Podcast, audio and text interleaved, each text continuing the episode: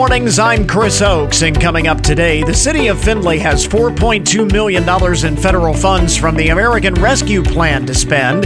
The only question city leaders still have to decide is how best to put the money to use. We'll take a closer look.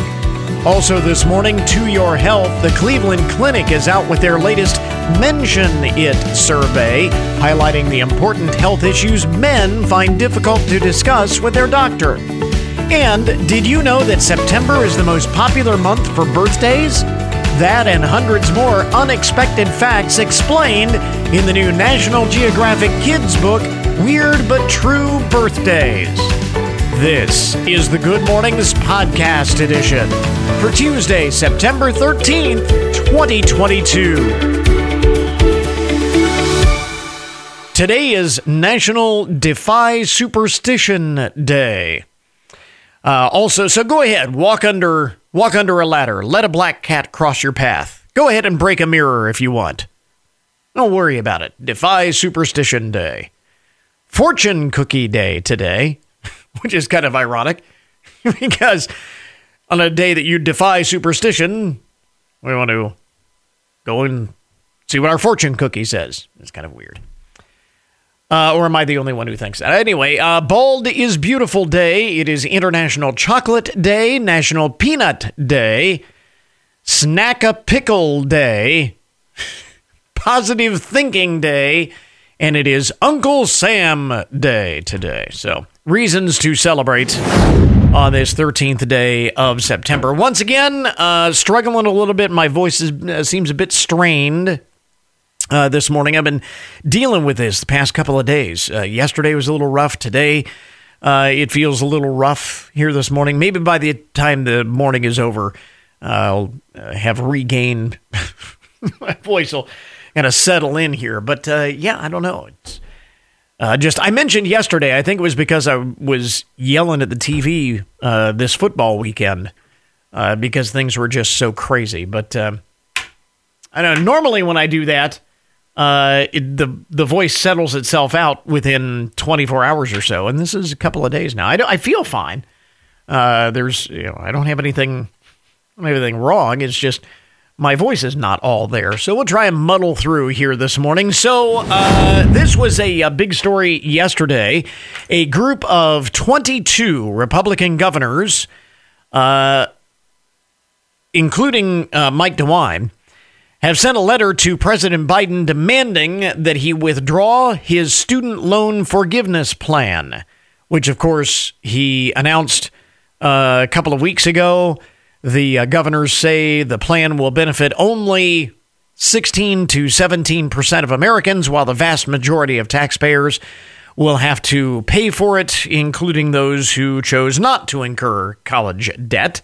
They also point out that uh, the president uh, doesn't have the authority to just wipe out, uh, wave his magic wand and wipe out student loan debt in any amount.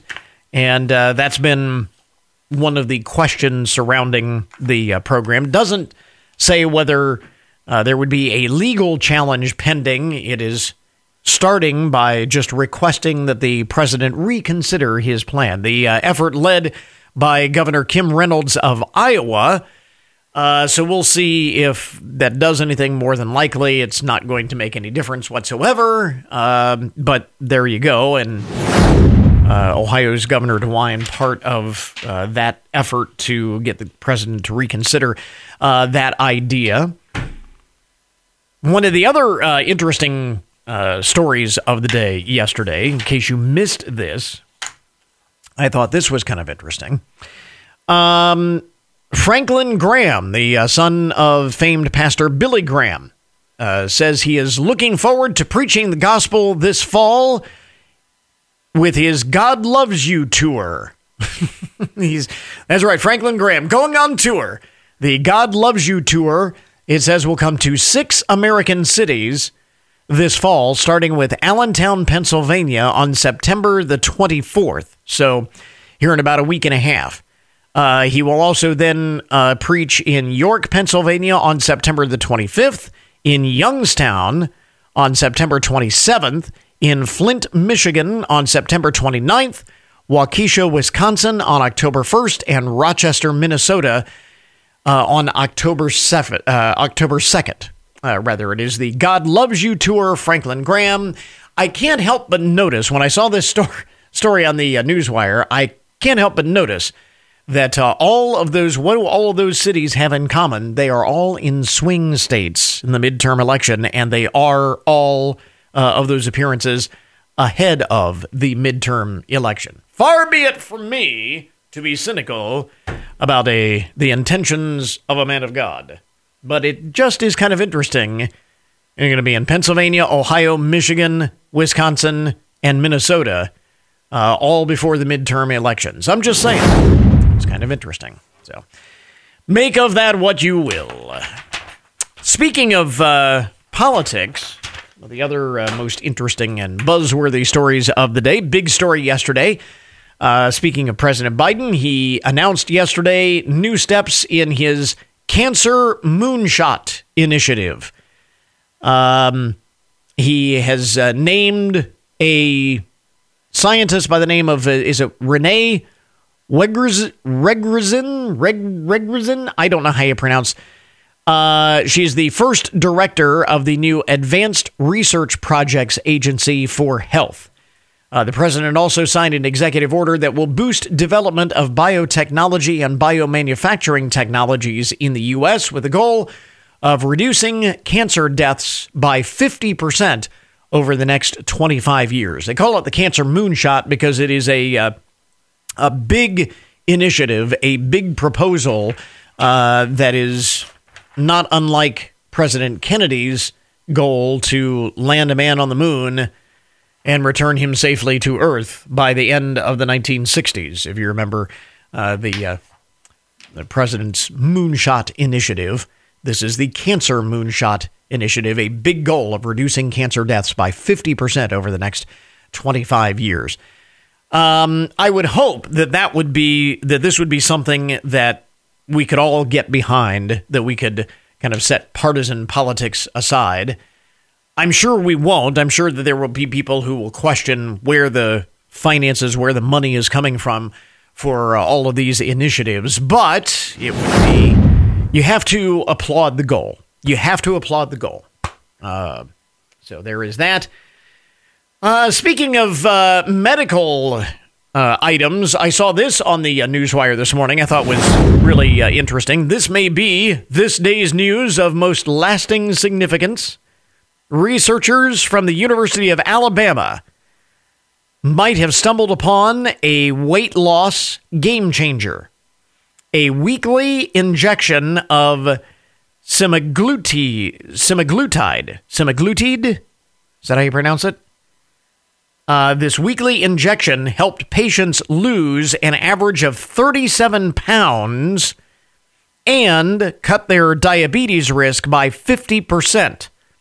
The author of this study, Dr. Timothy Garvey, said we have not seen this degree of weight loss with any previous medication. Some participants lost up to 20%, 20% of their body weight. This could provide a less invasive alternative to bariatric surgery, the doctor says. If it is ultimately approved by the FDA, 2.4 milligrams of uh, semaglutide has the potential to radically change the way we think about treating the disease of obesity.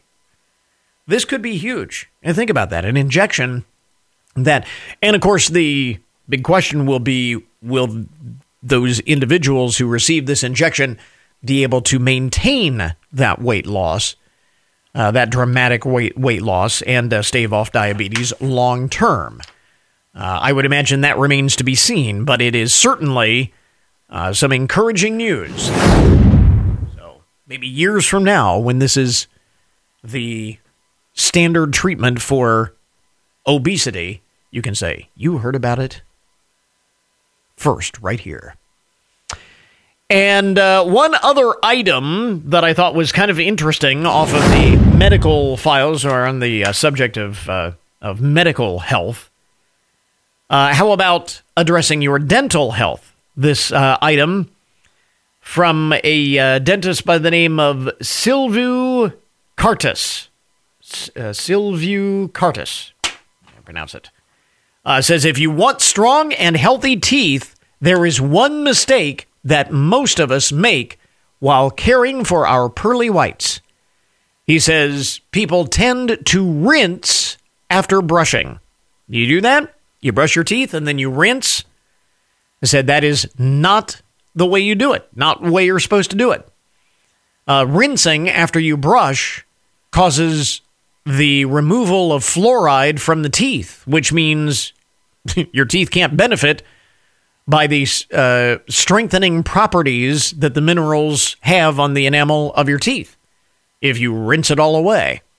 Instead, he says, after you are done brushing this morning, just spit. Don't rinse, just spit. And that is, and then leave it alone. Uh, toothpaste ingredients, he says, need time to release onto the tin, bond onto the teeth, the fluoride and such, and rinsing removes those ingredients too quickly. Oh no! There you go. So uh, don't rinse uh, when you brush your teeth this morning. You're welcome. There you go. Some of the uh, most interesting and buzzworthy stories to get your Tuesday morning started. WFIN News, I'm Matt Demchek. Your WTOL 11 weather. It'll be cloudy early today, but becoming partly to mostly sunny in the afternoon, a high of 71. Partly cloudy tonight, a low of 55. A food distribution and resource fair will be held at the Hancock County Fairgrounds this week. During the resource fair portion of the event, attendees will receive nutritional education, easy to make recipes, and other key resources for whole person wellness. The event also includes a food distribution provided through the West Ohio Food Bank. This food distribution and resource fair is being put on by the Hancock County Food Security Coalition and will take place on Thursday. Get more details on the website. The first murder trial in the massacre involving a feud between two Ohio families that left eight people dead is underway this week. George Wagner IV has pleaded not guilty to aggravated murder charges in the mass killing near Piketon in 2016. George Wagner's brother Jake and his mother Angela have previously pleaded guilty. George Wagner's defense attorney has said that Jake Wagner told prosecutors that his brother didn't shoot anyone. Prosecutors say the killings stemmed from a custody dispute over a child Jake Wagner had with one of the victims. Dave James, ONN News. Retiring Republican U.S. Senator Rob Portman of Ohio says the Marriage Equality Act he's co sponsoring may not have the support it needs to pass the Senate. The U.S. House passed a similar bill in July. The Respect for Marriage Act would make sure that every legal marriage would be considered legitimate and would prohibit any state from discriminating against same sex couples married in other states. And it would repeal the Defense of Marriage Act, which only recognized marriages between a man and a woman. Hancock Public Health is inviting community members to take the 2022 Hancock County Quality of Life Survey. The Health Department's Chad Masters says the anonymous survey includes 15 questions. It's pretty straightforward, really. It's asking you, you know, do you feel that this is a safe community to live in? Do you feel that this is a community that you want to raise your children in?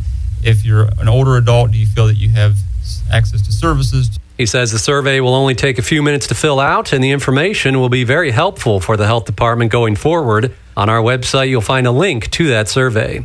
I'm Matt Demchek for 1330 WFIN and 95.5 FM.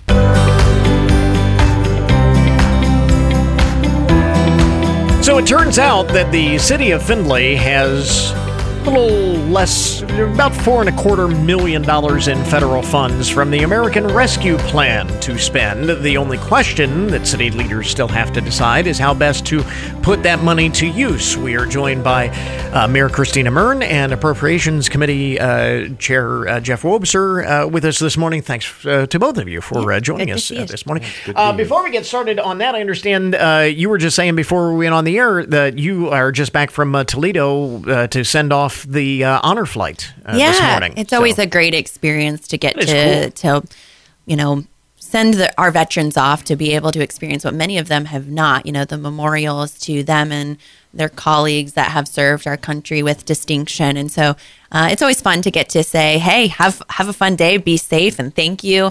Um, and a really special, you know, welcoming them home, especially mm-hmm. for the Vietnam veterans that didn't previously get that. So yeah. they had two World War II veterans, two female veterans, and 86 total veterans that were attending their largest um, awesome. trip yet. So you know what, what's really cool about that? I mean, certainly uh, best of luck and Godspeed to the uh, veterans off of the honor flight to the nation's capital and back in a single day. It's a yeah, long day.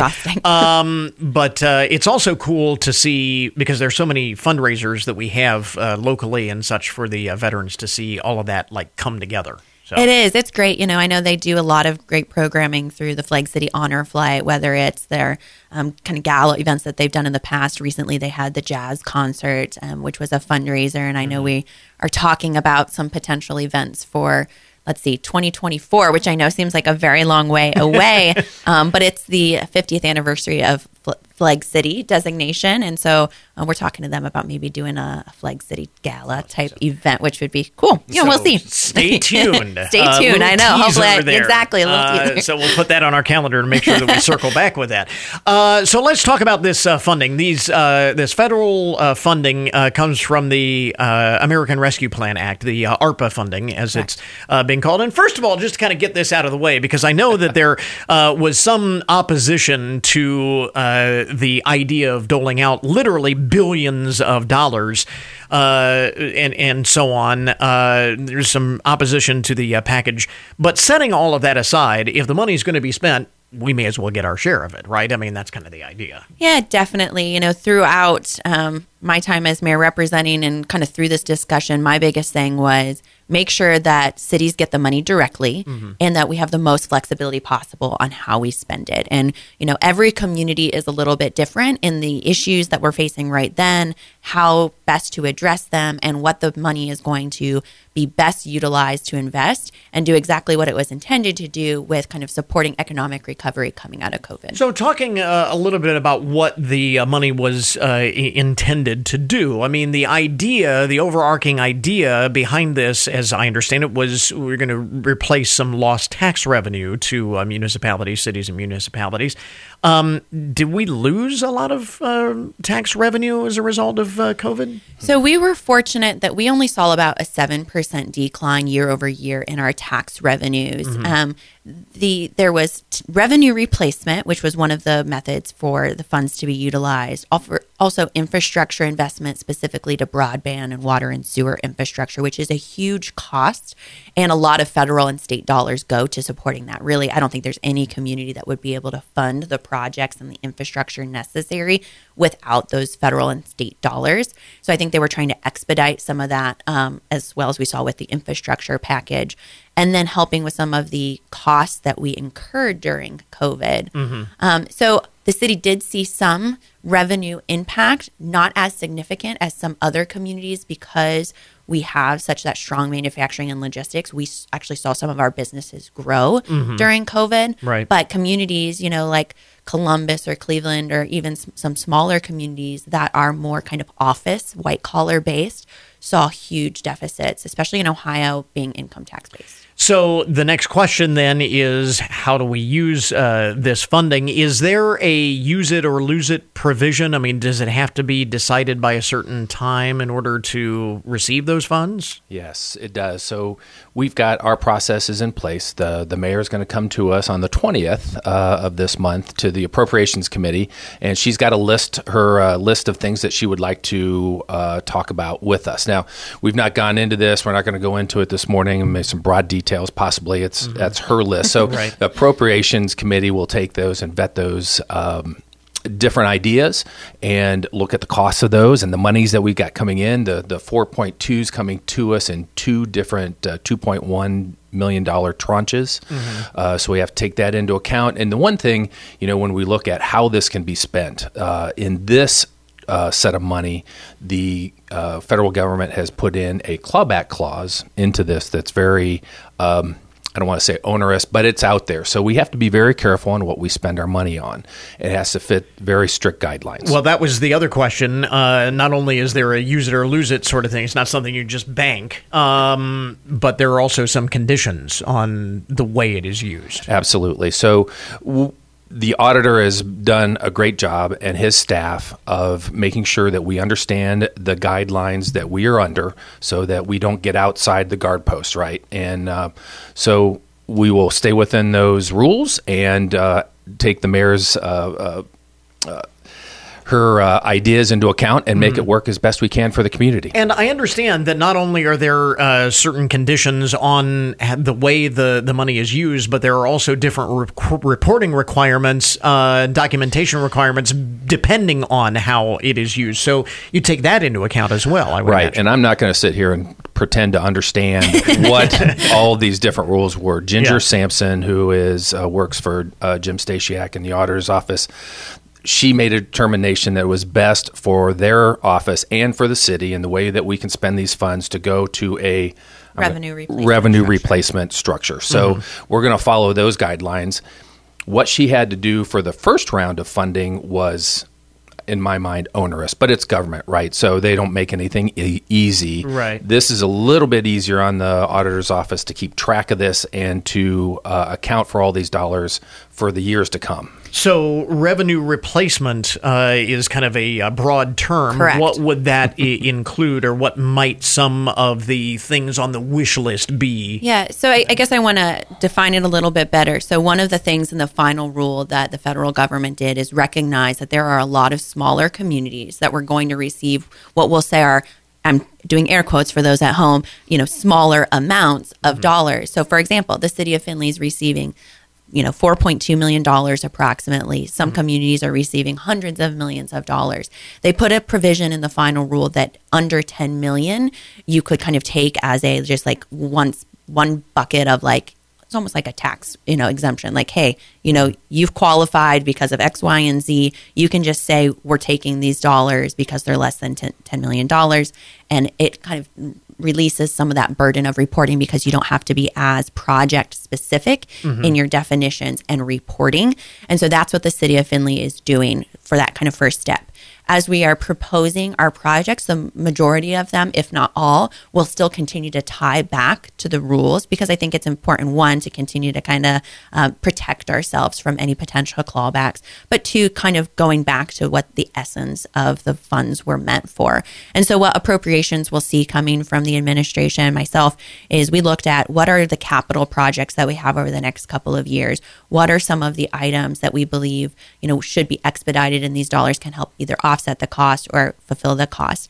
And some of the broad buckets that we're looking at are city operations. So, how can we better improve the services that we provide to citizens? Mm-hmm. Um, how do we continue to invest in our infrastructure? And we have some large expenditures coming up so that we can continue to mitigate costs that are, you know, being borne by uh, the citizens looking at health and wellness of the community. And then one of the things that's important to me is that we try to have something that kind of benefits everybody. Um, so whether it's supporting different efforts by nonprofit organizations, by having potentially some grants that citizens can apply to to help with different projects that they may want to see done, or investing in kind of our outdoor recreation spaces that can be used by everyone.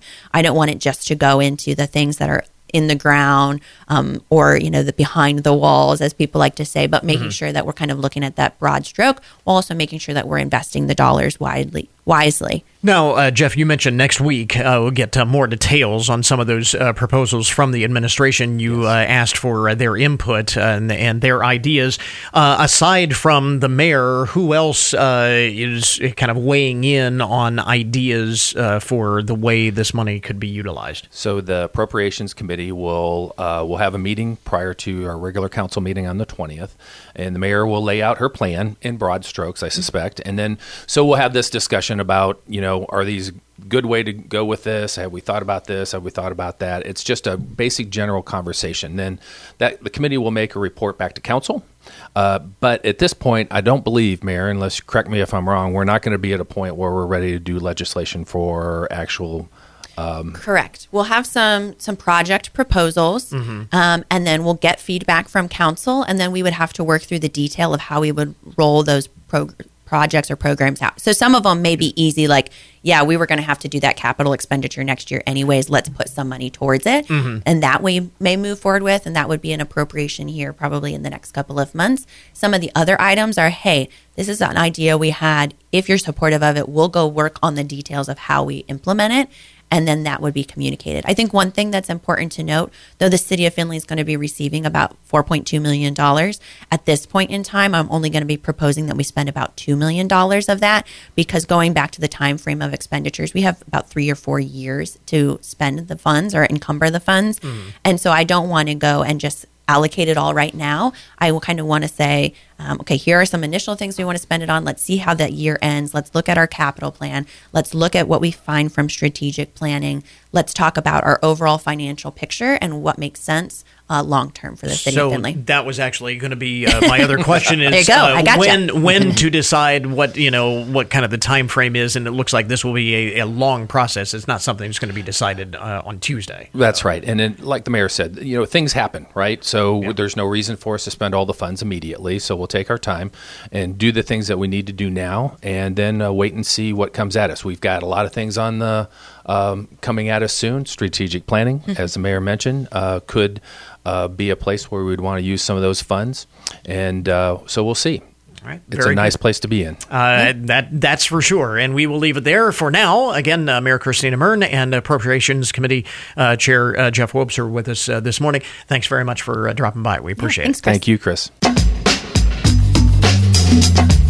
And now to your health this morning. For the past several years, the Cleveland Clinic has conducted a special survey specifically to get a snapshot of men's health issues. And this year's Mention It survey is out. The topic being what issues men are concerned about as they age, as well as misconceptions and or a lack of knowledge of conditions that men fear. And joining us this morning with the results is Dr. Todd Bro, urologist at the Glickman Urological and Kidney Institute at the Cleveland Clinic. Now, by the way, Dr. Bro, I, I have to point this out because it gave me a chuckle. It says in your bio that you are a graduate of The Ohio State University with a degree in zoology. So some would say that that makes you the perfect person to talk about the uh, understanding the mindset of men. That, that, I think that's I think that's uh, fairly accurate. Uh, zoology definitely has given me an advantage as a uh, as a urologist over the years. now, this, as we mentioned, is the seventh annual Mention It survey from the Cleveland Clinic. Talk a little bit about the goal of this ongoing project and what the Cleveland Clinic hopes to uh, accomplish from this. Absolutely. So the Mention It campaign, the, the main goal is to encourage men to mention or talk about their health conditions. You know, we, we tend to kind of sweep things under the rug, push our concerns in the corner, and not address issues uh, in their early or more treatable stages. So we're trying to kind of pull back the curtain and say, hey, yes, these health issues are present. We all have them let's talk about them and uh, and get get some solutions. So, from this latest survey, what are the health issues that men say they are most concerned about as they age? Yeah, a couple that uh, were top of the list were mental health concerns um, and cardiovascular health. Um, specific to uh, my field, urology, um, men's sexual health, uh, was was was top of the list, as was concerns about prostate cancer. Um, regarding sexual health specifically, men are concerned about erectile dysfunction, lack of libido, um, as well as low testosterone. Now, I, I'm curious. Does this vary by generation? I would imagine it, it would, but uh, you know, I've been surprised by some of the results before. Yeah, yeah, you know, it, it does. Some things vary and some things stay the same. You know, in general, all men were concerned about these issues. Obviously, as we get older, they become more prominent, so they become more top of mind. Um, but a lot of folks don't realize, you know, it's not uncommon to see uh, sexual health issues and concerns in your in your 30s and, and 40s, and even younger. Uh, sometimes when when mental health uh, is involved. So um, so in general, I think the concerns were consistent across the board, but Uh, but but older men had uh, had, some more Yeah. uh, some more specific interest in them. Um, also, with respect to the mental health aspect, that's probably not a surprise given everything that we've been through over the past couple of years. And there's been a lot of talk about the way uh, all of this has impacted uh, mental health of everyone in general. But as we said, you also uh, uncovered or, or found in this survey some misconceptions that men have about their health. What among those uh, stood out to you the most, maybe surprised you the most? Absolutely, a couple that uh, that I found uh, interesting and that I see in my clinical practice. Um, a lot of men incorrectly believe that urinary symptoms that we develop as we age, getting up more at night, weaker stream, going to the bathroom more frequently, to prostate cancer. Uh, when in fact that can be a symptom just of normal, benign, or non-cancerous enlargement of the prostate. Um, and that highlights one of the reasons why early preventative screening is so important. Um, it also highlights why being aware of your family's medical history is important because a family history of prostate cancer, for instance, increases your risk of having it.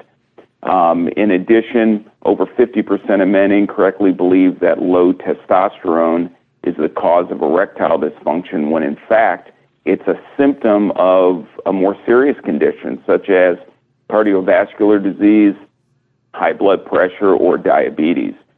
So again, this highlights the reason why we're so uh, adamant about encouraging men to get preventative screenings. See your primary care provider once a year because if these issues are identified and treated at their early stages, a lot of the symptoms such as erectile dysfunction can be can be avoided. It's interesting the uh, point that you made about the uh, misperceptions regarding low testosterone uh, actually kind of speaks to one of the other questions that I was uh, curious about here as to what uh, among the misperceptions that you found uh, among men commonly held. Uh, what are potentially the most serious, could cause the greatest health issues if they are not uh, addressed because of those misperceptions? Yeah, I, I think the biggest one that we see is is prostate cancer um, and and and the lack of screening. Uh, over a third of men in our survey had never been screened for prostate cancer or testicular cancer, for instance. Um, and over half, again, over 50%, weren't doing preventative health screening. So, again, by delaying the diagnosis of a potentially deadly disease, we're altering the outcome. Um, and so, you know, one of the goals, again, of some of the work we do here at the Cleveland Clinic is to uh, reach out to folks in the community, reach out to those underserved populations, um, and encourage them to get these screenings, open up our doors, get them hooked up with, with physicians and uh, advanced practice providers who can uh, uh, kind of guide them through the process. Uh, so, with this data, uh, again, with this latest survey and the ones that have come before, talk a little bit about what you are doing with this information now to address uh, these mis uh, these misconceptions, uh, the uh, information that you find that needs to be addressed. What do you do about it then? Sure. So the the data that we've gathered um, allows us to uh, to to kind of uh, focus our uh, our efforts to address the issue. Specifically, uh, we've had a men's minority health fair for a number of years, which has transitioned into a community health fair open to folks of all genders. So when we get information from surveys like this, we know what screenings we need to tailor uh, our our health fairs to. Um, this survey encouraged us to uh, include mental health sc- screening, for instance, in the health fair, which Yeah. is very important, and as you mentioned, has has affected folks, you know, over the years. So it just allows us to become a little more nimble, figure out what the needs are in the community, and adapt to be able to uh, to offer uh, services directed towards those. And in the broader sense, uh, it, offers the same opportunity to other uh, healthcare providers, uh, doctors, to take a good look at this and, and maybe do the same thing. A- absolutely, absolutely. We we have the uh, the majority of uh, the uh, the departments are represented in our health fairs. Um, again, each department identifies what conditions or issues they see most prevalent in the community, and uh, and again offer screenings and support uh, tailored to those needs. Really interesting uh, insights into men's health and uh, their uh, perceptions of it, or in some cases misperceptions of it. Dr. Todd Broe, again urologist at the Glickman Urological and Kidney Institute at the Cleveland Clinic, talking about their seventh annual Mention It survey and where do folks get more information uh, about the survey itself and the findings here that we're talking about. Yeah, they can go to our website, clevelandclinic.org slash mention it and find uh, information pertaining to all the topics that we discussed today. We will link that up on our webpage as well. Dr. Broe, thanks very much for taking the time. We appreciate it. Absolutely. Thank you. We interrupt this program to bring you a broken news alert. Today's update on the odd and unusual side of the news brought to you as a public service, more or less, of Hancock County Veterans Services. Some anxious anxious moments at a, a toddler's birthday party in Connecticut. Um, I'm sure that there's video of this online somewhere. Uh, report says a black bear crashed the party, a toddler's birthday party, made off with several cupcakes as parents frantically grabbed their kids and ran inside. There's an unexpected guest at the uh, at the birthday party. I just thought it was uh, funny. The uh, report said the invader made off with several cupcakes as parents frantically grabbed their kids and ran inside. The uh, child's mother says Saturday's party was for her two year old son Cyrus, and everyone was startled when the bear made an appearance and refused to be scared off. It eventually wandered away after scarfing down its fill of the uh, birthday cake, or the uh, cupcakes, as the uh, case may be. Officials say Connecticut's bear population has been on the rise in recent years. So. Kids got a story to tell. Remember the birthday party that was crashed by a bear? Hmm. got to be video of that somewhere, I would think. I have not seen it. I'll have to look that up see if I can find it. Uh, this is rather embarrassing. You know you're having a bad day uh, when eight New Jersey firefighters are uh, recovering. All are expected to be okay uh, after being injured, and their pride also, I'm sure, hurt when their trucks collided while responding to a call. Firefighters uh, ran into each other while uh, responding to a call. At least one reported to be banged up really, really banged up really bad. Uh, but uh, the uh, mayor of the town says that they are all expected to be okay fully recover. The firefighters were responding to a three alarm fire on Saturday when their trucks collided. One of the trucks reportedly crashed into a grocery store, the other hit a tree. Uh, no one outside of the fire trucks was injured, thank goodness, but that's embarrassing. You actually, you know, I'm surprised that doesn't happen more often. You know, you've got uh, all of these uh, emergency vehicles responding at the same time to the same place. Almost surprised that it doesn't doesn't happen more often, but that's that's embarrassing. And if you think that's embarrassing, check this out. Uh, this is in Louisiana. Bridget Hull was in the wrong place at the wrong time. She decided to buy her drugs from the wrong person at the wrong time. Apparently, uh, Bridget wanted to, wanted to uh, get some drugs from one Stephen McCarthy. What she didn't know when she uh, showed up at the uh, parking lot of a fast food joint to uh, make the deal was that uh, Mr. McCarthy was under surveillance by the uh, local sheriff's office of Livingston, Livingston Parish there in Louisiana. There, as a matter of fact, sheriff's deputies were almost ready. They were uh, just moments away from swooping in to arrest Mr. McCarthy when they noticed that another deal was going down. So, wait a minute, we'll wait to bust him until, you know, this happens. Uh, so, uh, Ms. Hull uh, wandered up to uh, to make her purchase, and that's when the uh, sheriff's office swooped in. Uh, Mr. McCarthy tried to make a break for it, uh, managed to ding one of the cars in the parking lot while trying to make his getaway, but both were arrested and facing uh, now face multiple charges. Um, uh, Mr. McCarthy, obviously, for dealing, and Ms. Hull was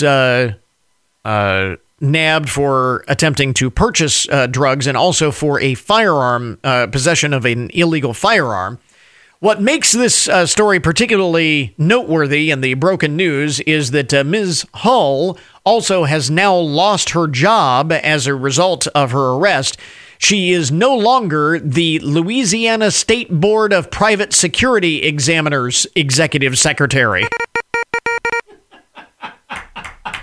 At a pretty cushy uh, $85,000 a year state job that she lost as executive secretary of the Louisiana State Board of Private Security Examiners. Yeah, yeah that'll do it. That'll do it. Lose your job. That is a bad day. hey, honey, I lost my job today. I don't know. I don't know what happened.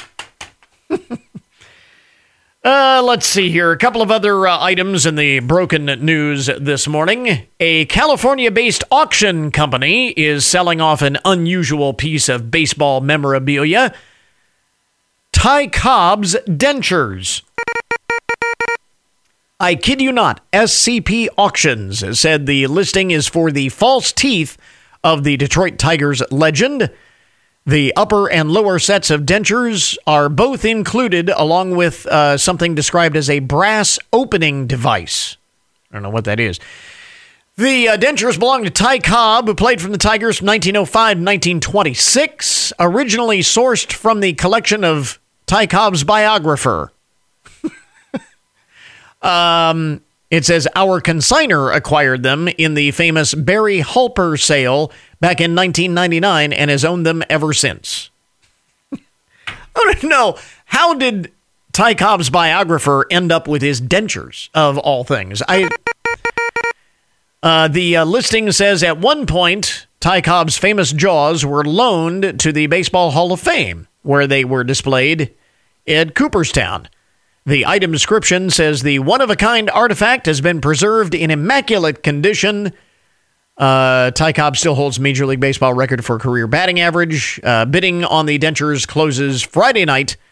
Uh, bidding had surpassed fourteen thousand dollars at last check. you want to own Ty Cobb's dentures? Mm, well, okay then. And finally, in the broken news this morning, this again another story. You know you're having a bad day when. In New Jersey, the Bloomfield Cooper Jewish Chapels being sued by the family of Janet Kay, who was not only buried in the wrong clothes, it turns out she was dressed in someone else's clothes. She was also buried in the wrong cemetery. The how does this happen? The 82 year old woman uh, passed away a couple of years ago. Her family was astonished when the specific clothing and jewelry that they gave the funeral home did not wind up uh, on the matriarch of their family. Apparently, Janet wanted to be buried in a certain outfit, so the family made it abundantly clear to the uh, chapel. Uh, but uh, Janet was not buried in the outfit of her selection or even at the right cemetery. The family alleges that instead of Mount Sinai Cemetery, she was buried at another graveyard in another woman's clothing and wearing the wrong wedding ring.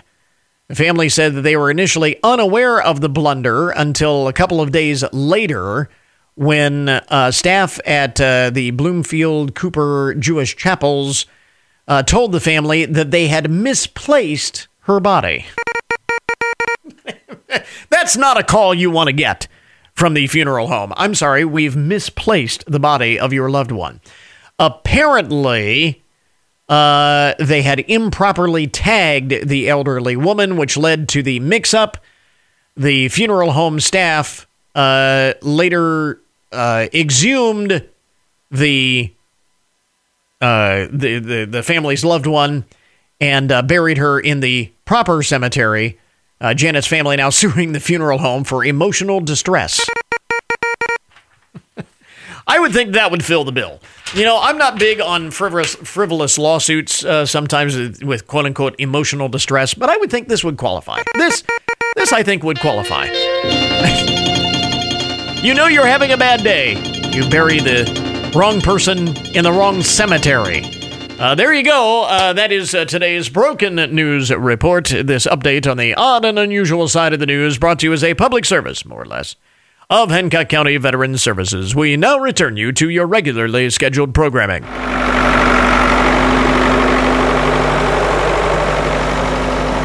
This is Ed Lentz with OSU Extension.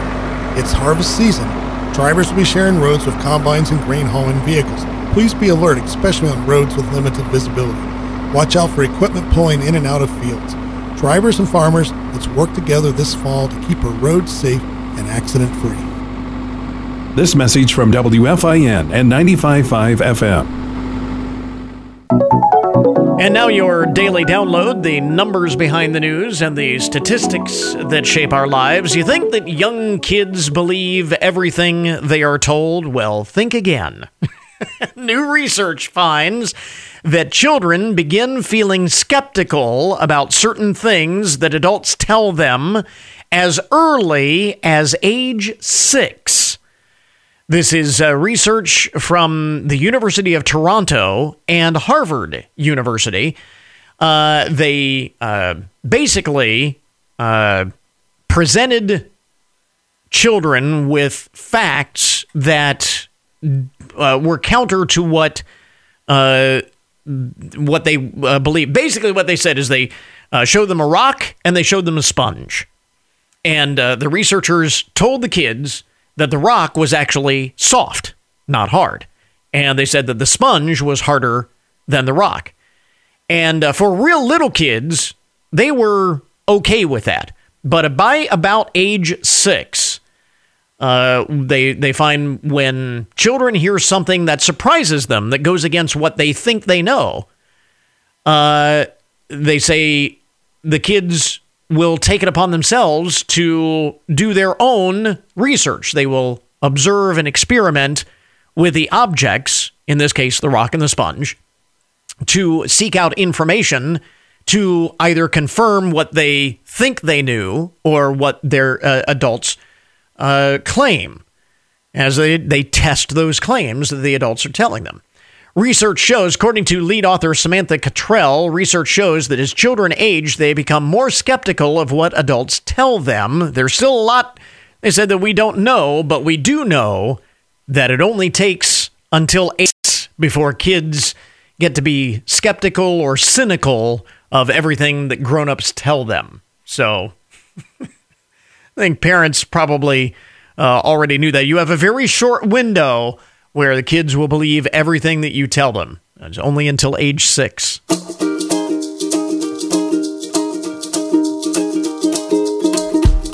You may remember we mentioned this yesterday. September is the most popular month for birthdays in this country. More people have September birthdays than any other month. And the folks at National Geographic Kids are out with a new addition to their popular Weird But True series, which is all about the coolest and weirdest birthday facts.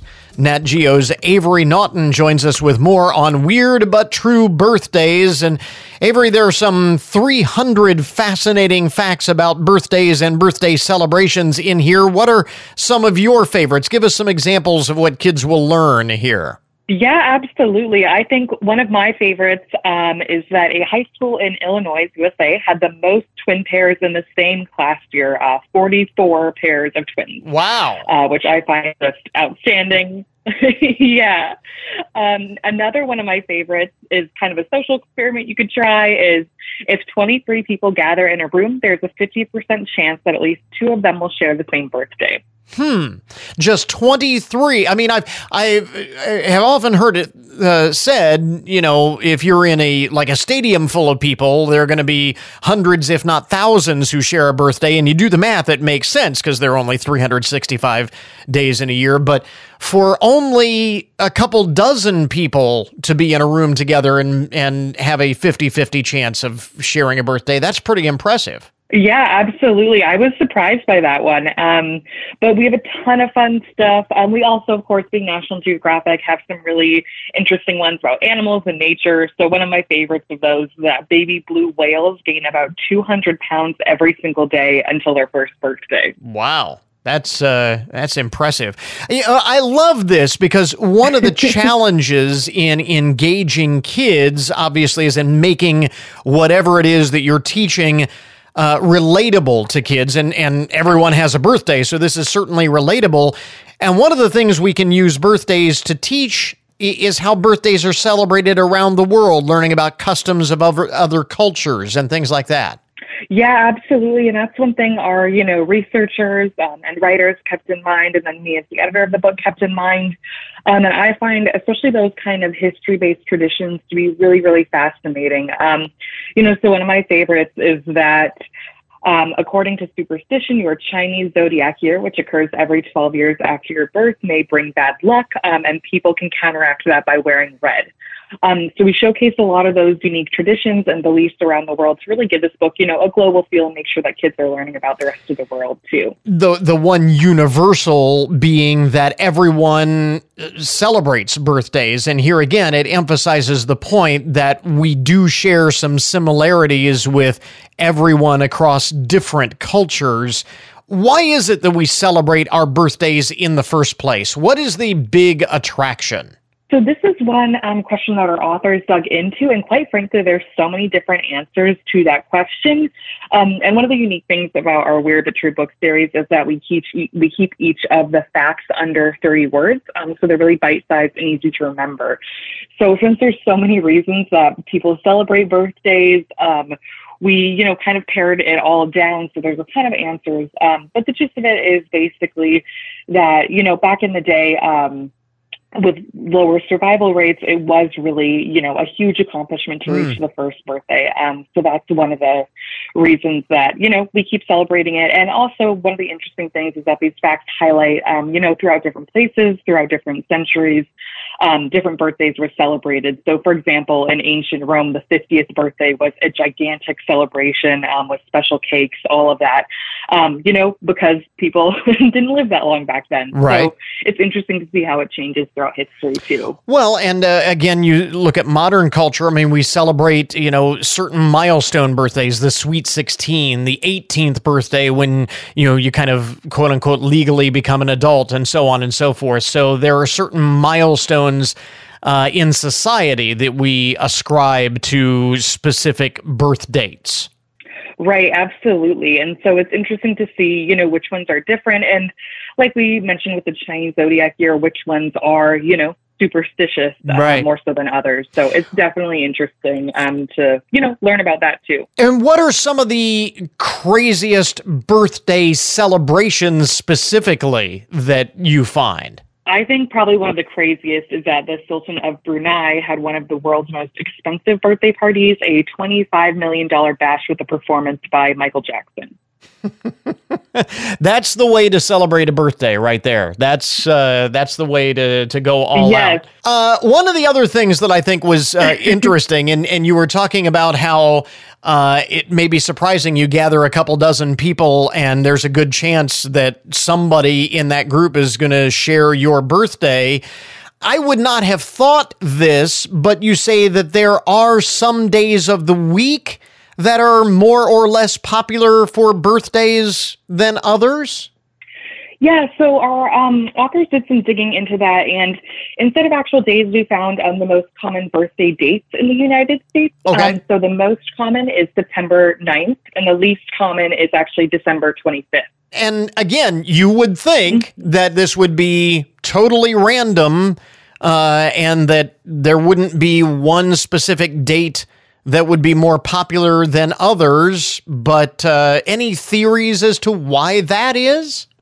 Oh gosh, I guess looking out nine months out, sometimes there's different holidays around that time period. Oh, okay. At least for September 9th, that seems to be the case.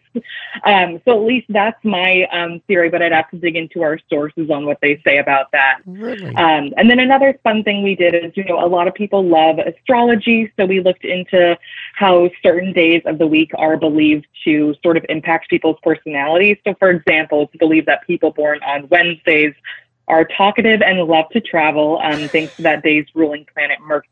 So we have a lot of fun astrology bits for readers to feel connected to um, and get excited about. Well, as it happens, I was born on a Wednesday, and I do love to travel, and I certainly, I mean, I talk for a living, so I guess uh, there is something to that. Uh, again, again, uh, Avery Naughton is editor of uh, the uh, Weird but True birthdays uh, book from National Geographic Kids. Where do we get uh, more information uh, on the book? The National Geographic Kids website um, that has a lot of information at it, and it's on sale today, so you can pick it up at any local bookstore or any um, you know retailer of your choosing. Avery, thanks very much for taking the time. We appreciate it. Great, thank you. Have a good one. And that will finish up our podcast for today. Thanks to all of our guests for joining us on the program this morning. And remember, you can get more information about all of the topics that we talk about each day on the show at our webpage.